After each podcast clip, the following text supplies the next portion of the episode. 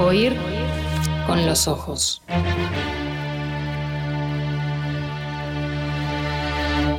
Temporada 5. Bajo los efectos de la lectura. Oír con los ojos.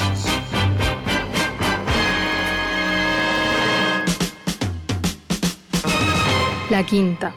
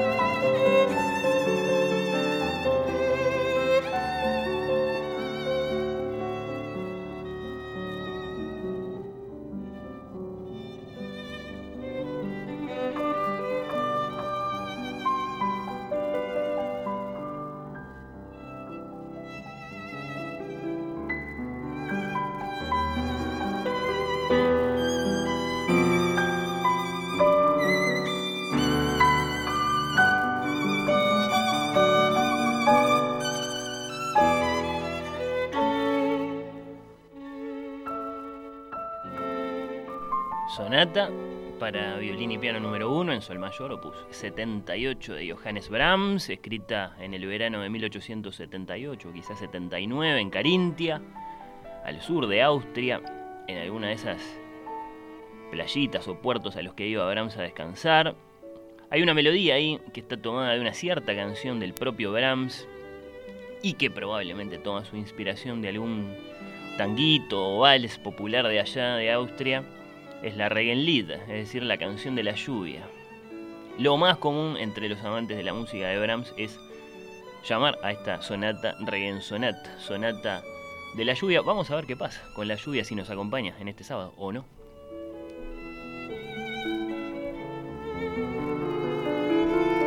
Bueno, vamos a regalar el libro de Gustavo Espinosa. ¿Qué les parece? La galaxia Góngora. Acabamos de entrevistar a este gran narrador uruguayo vamos a regalar este libro, este ejemplar de editorial UM con este mm, con este gran libro. A mí me gustó mucho, ¿eh? En serio. En esta página en la que me he quedado convenientemente solo para dialogar con ustedes y, y en la que les propongo que conversemos sobre el amor a la radio. Y mi pregunta para ustedes es, ¿por qué escuchamos radio? Hemos hablado de dónde, en qué circunstancias, a través de qué escuchan radio. Hoy me interesa saber por qué escuchan radio. 091 525252. Es como una versión de la pregunta ¿por qué leemos, no?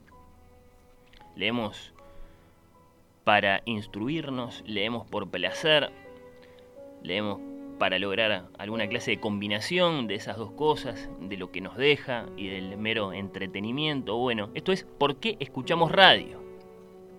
Una conversación, la que les propongo en estos minutos, mmm, acerca del el amor a la radio, podríamos decir, en la semana, en la semana en la que perdimos dos voces que no vamos a olvidar nunca, me parece, ¿no? Dos grandes, grandes voces la de Derly Martínez, sinónimo de Clarín y de Gardel, y la de Alberto Sonsol, el polemista, el Homero del básquetbol, cuyos relatos eran mejores que los partidos, yo los, los valoro así. ¿Por qué escuchamos radio? Esa es mi pregunta. ¿Qué, dirían ustedes que es lo que más los mueve a poner, a aprender la radio? Todos los días, algunos días, todos los días, todo el día o todos los días un rato. ¿Es mm, el interés por la información? ¿Es una cuestión de placer nada más? ¿Es una búsqueda de entretenimiento? ¿Cuánto tiene que ver la mera costumbre? ¿Cuánto el cariño y aún la necesidad de compañía, la necesidad de escuchar ciertas voces. ¿Qué me dicen? ¿Qué me cuentan? Compañía, información y lo más importante, permite que haga otras cosas a diferencia de la TV. Bueno, el factor práctico allí, valorado. ¿Quién lo dice esto? ¿Quién lo dice esto? Mm, bueno, ya voy a buscar la firma de esta oyente. Déjanos tu nombre, por favor. Me gustó eso, el factor práctico es importante. Porque siempre está ahí y me acompaña, dice Pablo. Bueno, ese siempre está ahí, ¿ves? Ya me resulta ligeramente misterioso. Pero ¿qué más me dicen? ¿Qué me cuentan? Me interesan muchísimo sus respuestas a esta pregunta porque tengo la sospecha, vamos a confesarnos, ¿no?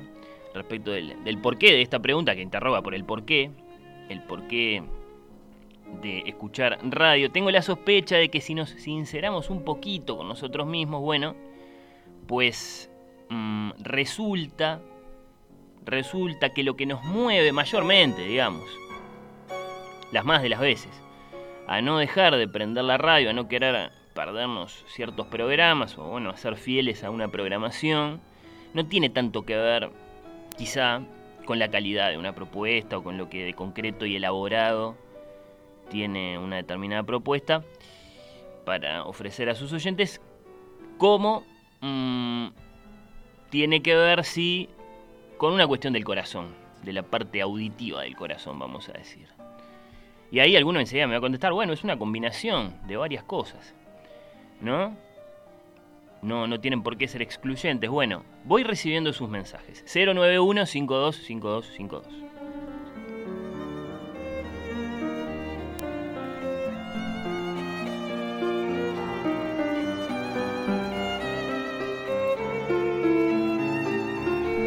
La radio para mí es el sonido de la infancia, dice Soledad.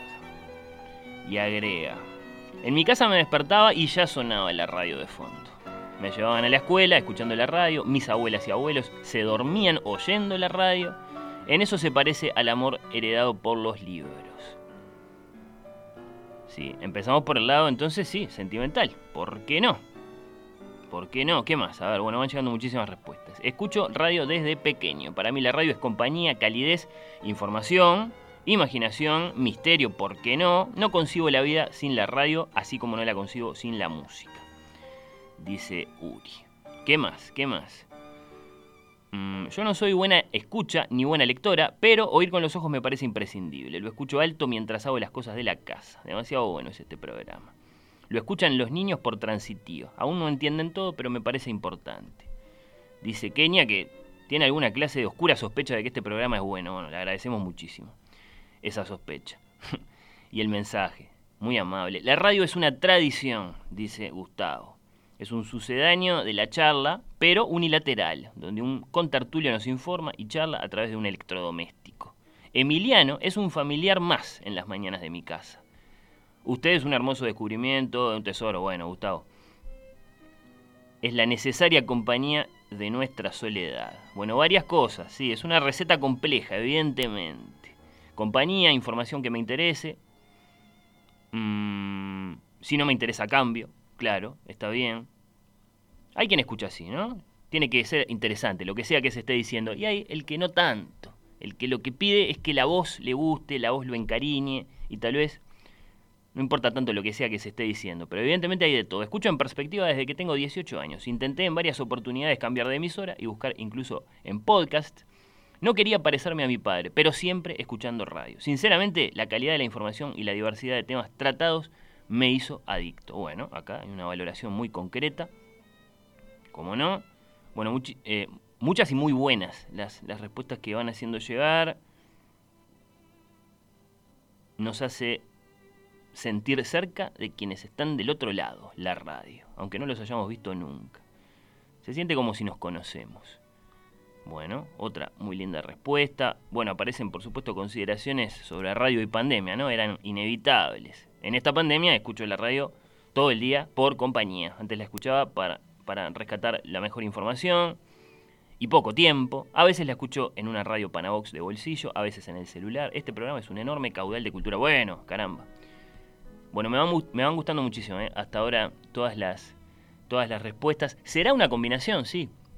¿No? Y sin embargo, bueno, eh, por mi parte, les confieso que soy, mm, en tanto que amante de la radio, es claro que soy mucho más un oyente que un conductor. Bueno, eh, cuando soy así enteramente honesto conmigo mismo, eh, no tengo más remedio que admitir que si escucho la radio, hablamos de radio hablada sobre todo, ¿no? Otra cosa serán Clarín o, radio clásica, qué sé yo, o tantas otras radios del mundo que uno escucha para, escuchar música a veces. Bueno, eh, un poco será, claro que sí, porque me interesa lo que sea que se está diciendo, pero tanto más es por el placer de compartir la vida con algunas voces, ¿no? Es como que quiero que estén ahí, de a ratos estarán diciendo, discutiendo, informando cosas interesantes. Sí, no lo niego, pero si fuera solo por eso, me parece que sería otra la relación. Lo vital, tal vez, no va por ahí. Lo vital tiene que ver con una especie de música verbal, ahora que hablábamos de, Góngora con Gustavo Espinosa. ¿no? Una especie de tímbrica, de encanto, más, más incierto ¿no? en el entretejido de las voces, ¿no? y en ese, en ese subyugamiento eh, sucede que uno, sí, eh, cada mañana, cada tarde, cada noche, eh, prende la radio. ¿Qué va a hacer?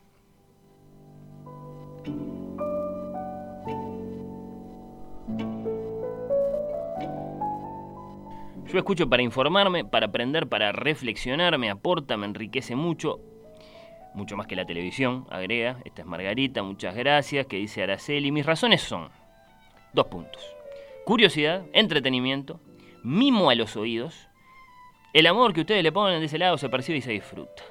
Gracias y que nunca falte. Bueno, siempre hay recetas con dos, tres ingredientes, ¿no? Está muy bien, está muy bien. Compañía, aprendizaje, la radio es imprescindible sea lo que sea lo que buscamos en ella, como no, la radio me acompaña donde voy, no importa la hora, me habla personalmente, me habla personalmente, bueno, caramba, me ilustra, me entretiene, me obliga a pensar, me enoja, me alegra.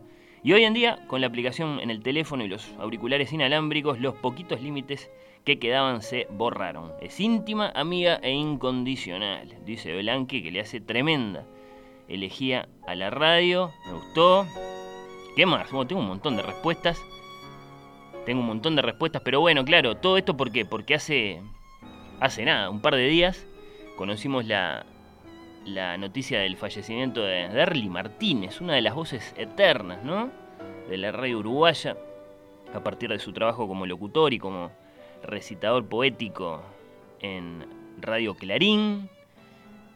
Yo tengo un, un, sentimiento muy, muy intenso respecto de la voz de Derly Martínez, ¿no? Gardel, folclore, candombe, asado de tira, fútbol, tortas fritas cuando llueve, boliche, truco con muestra, mata y termo. Clarín clavada en el dial, qué lindo es ser oriental. Llevame un poquito, Daniel, por favor, a ese momento, ese momento circular, ¿no? Tantas veces vivido, un momento eterno, si bien se mira, muy hermoso. Llévame, por favor, a la voz de Darly y a esa otra voz, inseparable para muchos de nosotros que, que aprendimos a escuchar música, ¿no? con Darly Martínez. ¿Cómo es? Ahora, el programa más escuchado del diario uruguayo. Como a todas las horas pares, en Clarín, canta Carlos Gardel.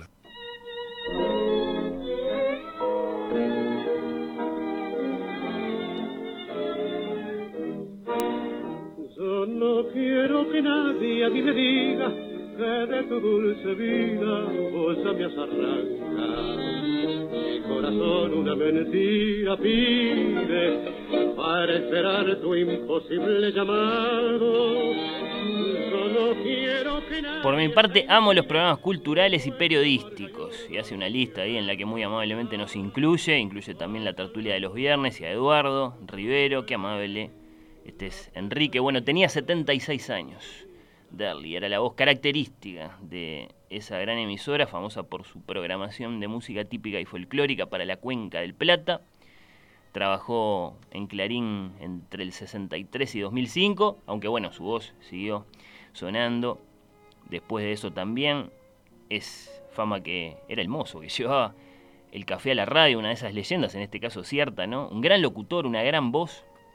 No necesariamente un gran amante del tango y del folclore, ¿eh? Lo, lo dicho por él mismo esto, eh, aunque sí de su narrativa, hay, hay varias entrevistas por ahí, destaco una de Gustavo, de Gustavo Escanlar de 2001, la pueden buscar, en la que, bueno, eh, cuenta su, historia, ensaya sus, sus razones para su amor a la radio y a la locución.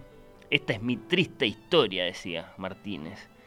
Yo siempre quise ser locutor, pero era el mozo del bar de Colonia y Vázquez y les llevaba las cosas a los de la radio, miraba a los operadores, aprendía, hasta que un día faltó un operador y alguien me preguntó si yo me animaba. Largué la túnica, me puse atrás del micrófono y no me sacaron más. De eso hacía en ese momento cuando Escalar le hizo la, la nota más de 30 años. Pero bueno, ciertamente la de Darly Martínez no es la única voz que perdimos los amantes de la radio en las últimas horas, en los últimos días. Llévame por favor, Daniel, ahora a ese otro momento. Este no es circular, vale decir, este es histórico, ¿no? Y a lo largo de, muchos años, de tantísimos relatos, yo diría más bien narraciones que relatos, ¿no? Esa gran emoción que muchas veces o que todas las veces, como sucede con, con los grandes eh, relatores, supera la propia emoción de lo narrado, ¿no? Era mejor, yo lo, resumo así, y esto lo sabe cualquiera que haya hecho la, comparación entre sus relatos y lo que sucedía de hecho en las canchas, un poco como pasa con, Borges cuando hace un elogio de un autor y después uno va, lee al autor y se decepciona, bueno, era mejor escucharlo a él, a él por la radio que ir a ver el partido al lugar de los supuestos hechos. 12 segundos faltan. Uruguay gana por un doble. Ay, si ganamos esta bola, Vero. Ay, si la ganamos. Van a saltar. Allí está pronto estaba. Está pronto Granger. Arriba, Guagua. El público al grito de Uruguay, Uruguay. Ahí están Estaba y Granger. Última bola casi. 12 segundos 4. Pelota que va a ir arriba. Uruguay gana por un doble. La gente, ¿qué quieren que les diga? ¿Cómo les cuento? Están parados. Están tensos. Va a tirar la pelota arriba. El juez saltaron. La gana estaba. La pelea Separ. Lucha Capalvo. Foul de Separ. No cobran la tiene el equipo de Venezuela, la pasó mal, la roba Granger, solo Jeff, lo está. ¡Gol! ¡Gol! Terminó, ganó Uruguay. Final, final del partido, ganó Uruguay. Final, final, final, final, final, final. Uruguay no más. Uruguay no más.